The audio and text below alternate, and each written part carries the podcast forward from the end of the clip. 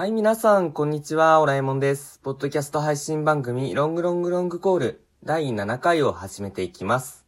先週ちょっと土曜日、取材と言いますか、ちょっと調子が悪かったり、いろいろあって、ポッドキャスト配信番組をお休みしてしまっていたんですが、今日は土曜日ということで、動物動物園に関する話題を中心に喋っていきたいと思います。はい、えっ、と、前回、あなたの隣の進化の隣人ということで、えー東京地域の動物園、動物展示施設で暮らす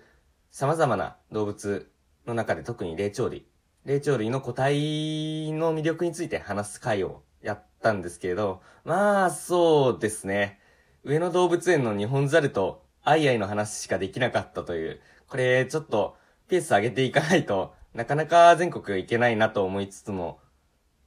まあでもたくさん話したいことあるんでね。マイペースにゆるゆるとこれからも続けていけたらいいのかなと思っています。なので今回もちょっとあなたの隣の進化の隣人第2回ということで、東京地域の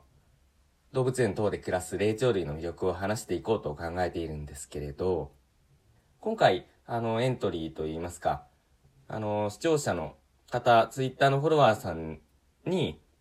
紹介して押していただいた霊長類の中で、多摩動物公園の個体が3個体いるので、前回上野でしたから、今回多摩の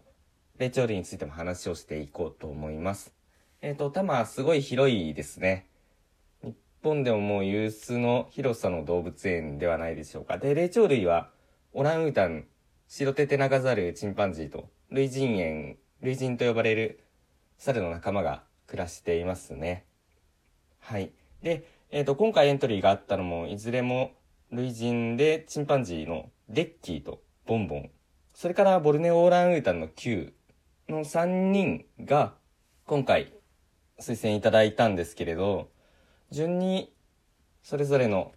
どんなオランウータンチンパンジーなんだろうっていう話をしていけたらいいのかなと思っています。たまにはそうですね、何回も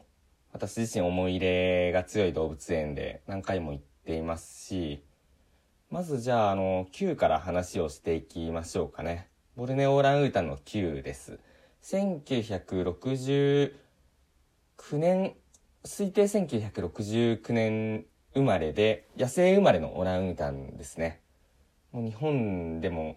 野生生まれっていう個体、本当に動物園でも少なくなってきていますけれど、あの、密輸されたと言われているオランウータンで、横浜港で衰弱しているところを船の中で発見されて、最初の下山動物園で、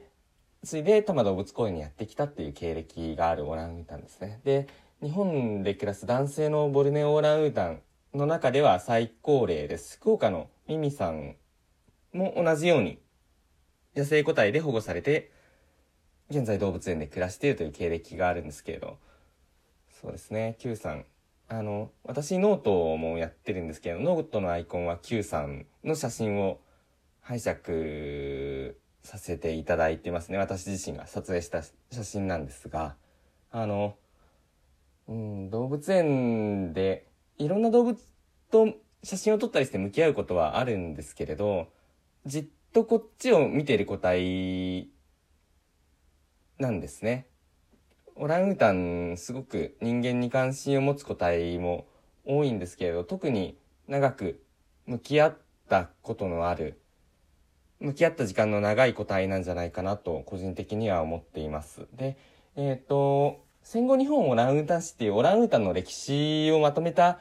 記事をノートでも私今公開してるんですけれどそこでいろいろ調べていた時にちょっと驚くべきエピソードがあったので紹介していこうと思います。あの、時事通信のフォトアーカイブスっていう、ちょっと写真は著作権の関係で出すことができないんですけれど、そのフォトアーカイブスを見ていたときに、1971年6月の写真のキャプションに、当時の昭和天皇皇后両陛下の多摩動物園訪問のニュースが出ていたんですね。で、えっ、と、文章を読みますと、多摩動物園を訪れ、出迎えるオランウータンの Q と握手される天皇皇后両陛下。はい、あの、上野動物園にいたチンパンジーのスージーが天皇、昭和天皇と握手したっていうエピソードは結構昔の昭和時代の動物園エピソードではよく聞く話なんですけど、今まさに多摩動物公園で暮らしているオランウータンの Q も昭和天皇、そして昭和皇后とも、あの、握手をしたことがあるという、非常に独特な経歴をたどった個体でもあるということですね。えー、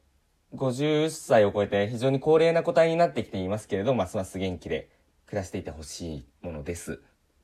それから視点をチンパンジーにしますと、デッキーとボンボンという、これいずれもオスですね。で、えっ、ー、と、チンパンジーは複数の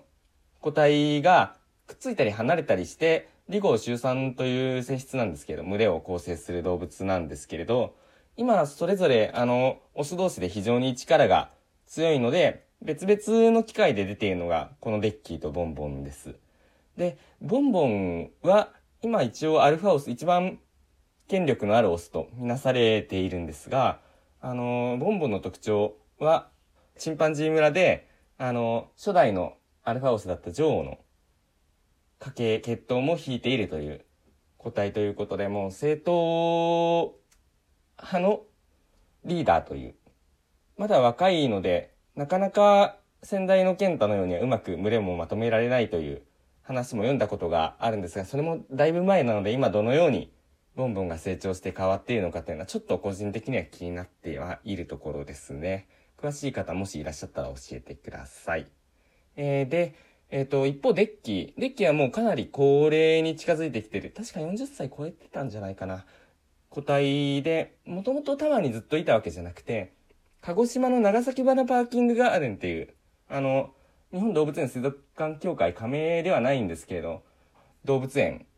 で、もともとショーなどにも出ていたと言いますが、今もうタマの群れで長く暮らしていますね。で、デッキーがすごいと言われるのは、暴力、力ではなくて寛容性で、えっ、ー、と、他のチンパンジーたちを掌握する力があると言われていて、えっ、ー、と、近年、この多摩のチンパンジーの群れの中に新たに加わった東武動物公園から来た K という女性のチンパンジーと、あと、高知県の野市動物公園から来たさくらという女性のチンパンジー、それぞれ群れにまだ馴染めない中でデッキーが一番最初に心を開いて群れの中に受け入れていったっていうそういうエピソードが東京ズーネットのホームページで公開されていたので、人間と接したチンパンジーではあるけれども、チンパンジー同士の心の交流というのも非常にできるという、すごい得意な、特殊なチンパンジーなんだなっていうのを印象を受けて、私が訪問した時も、まだ幼かった、あの、吹雪というチンパンジーと仲良さそうに遊んでいる様子が観察することができましたし、あの、デッキーという個体非常に魅力的だなと、私自身も感じていますね。はい。こんなところでちょっともう時間がだいぶ押してきてしまっているので、今日はこの辺りにしたいと思うのですが、多摩動物公園本当に魅力的です。オランウータンもチンパンジーも、それから白手テナガザルも非常にのびのびと、のびのびと生活しているという印象を私は訪問するたびに受けていました。ちょっとしばらく去年の4月が最後ですかね。最後に行ってからちょっと足が遠のいてしまっているのですけれど、本当に魅力的な動物園だと感じているので、もし訪問する機会がある方がいたら、ぜひ足を運んでみてください。ではちょっと動物園の話と隣接する関連する話題なんですが、最後に少し告知をさせてください。今このラジオと並行して私、フリーマガジンを作っていまして、霊長類がテーマです。タイトルをエンジンと言います。このフリーマガジンがつい今週無事入稿入金を終えて、あとは印刷所からの配本を待つのみとなりました。またこの完成した原稿ですが、明日日曜日から順次ネットプリントで、あの、全国のセブンイレブン等からダウンロード印刷ができるように手配も進めているところです。私自身だけでなくいろいろな方から寄稿していただいて作っている非常にボリューミーな雑誌になっていますので、ぜひ興味があるという方は手に取ってみてください。はい。それでは土曜日の配信はここまでにして、明日日曜日も引き続き、今度は日常会ということで、割とフリーな感じで、ゆるゆると喋っていけたらいいなと思っています。引き続きどうぞよろしくお願いします。